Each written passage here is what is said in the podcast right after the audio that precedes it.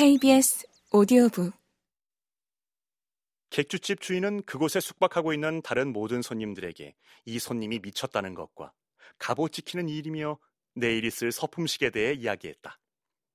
모두들 별난 미치광이를 다 보겠다고 놀라면서 멀리서 구경이나 하자고 몰려갔다.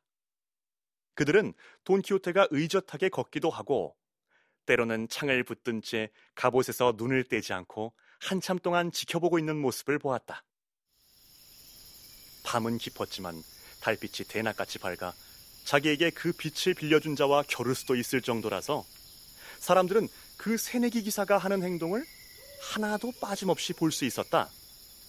이때 객주집에 머물던 한 마부가 자신의 가축에게 물을 줘야겠다는 생각을 했는데 그러려면 물통 위에 놓여 있던 돈키호테의 갑옷을 치워야만 했다.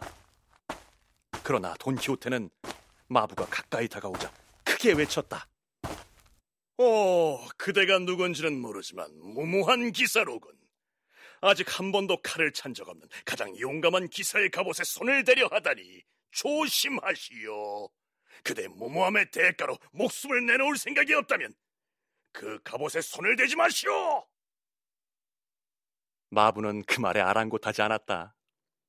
그의 말에 신경을 썼더라면 좋았을 것을 그랬으면 몸은 성했을 텐데 말이다. 마부는 오히려 갑옷 끈을 잡더니 냅다 멀리 던져버렸다. 이 모습에 돈키호테는 하늘을 우러러보며 아마도 그의 귀부인 둘시네아를 생각한 듯 말했다. 나의 여인이여, 그대의 충복인 저의 가슴에 일어난 이 최초의 굴욕에서 저를 구해주소서. 이 최초의 위기에 그대의 은혜와 비호를 거두지 말아 주소서. 그러고는 이와 비슷한 말들을 계속하면서 방패를 내던지고 두 손으로 창을 쳐들어 마부의 머리를 힘껏 내려치자 마부가 땅바닥에 푹 고꾸라졌다. 한 번만 더 내려쳤더라면 아마 의사도 필요하지 않았을 것이다. 이렇게 마부를 해치운 그는 갑옷을 제자리에 가져다 놓고 조금 전에 의젓한 자세로 돌아가 다시 보초를 서기 시작했다. 얼마 후 다른 마부가 그 사이에 무슨 일이 일어났는지도 모르고 역시 자기 노새에게 물을 먹일 생각으로 다가와 물통 위에 갑옷을 치우려 했다. 돈키호테는 아무 말도 없이 누구의 가호도 빌지 않고 다시 방패를 내던지고 창을 다시 쳐들었다가 두 번째 마부를 박살 내지는 않았지만 세 번 이상 내려쳐 머리를 내 쪽으로 만들고 말았다. 이 소란에 주인은 물론 객주집에 있던 사람들이 모두 달려나왔다. 돈키호테는 방패에 팔을 끼우고 칼에 한 손을 댄 채 말했다. 오호, 저의 여린 마음에 기력과 용기를 주시는 아름다운 공주여.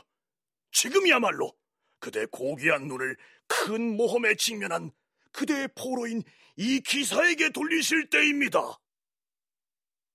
이렇게 말하고 나자 그는 세상의 모든 마부가 자기에게 덤벼들어도 물러나지 않을 대단한 용기가 솟구치는 듯한 기분을 느꼈다.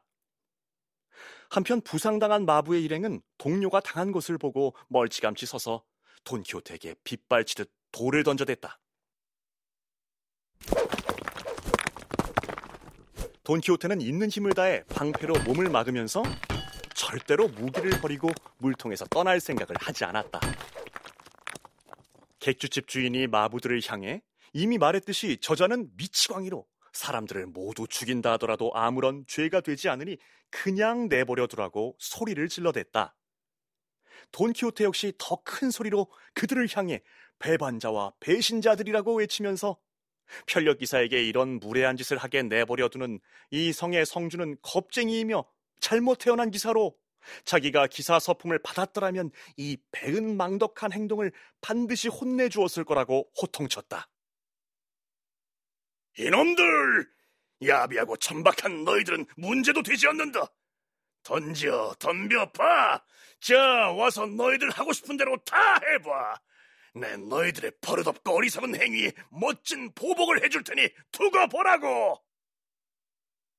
얼마나 기세등등하게 이 말을 했던지 덤벼들었던 사람들은 크게 겁을 먹고 또 객주집 주인이 말리기도 해서 모두 돌팔매질을 멈추었다.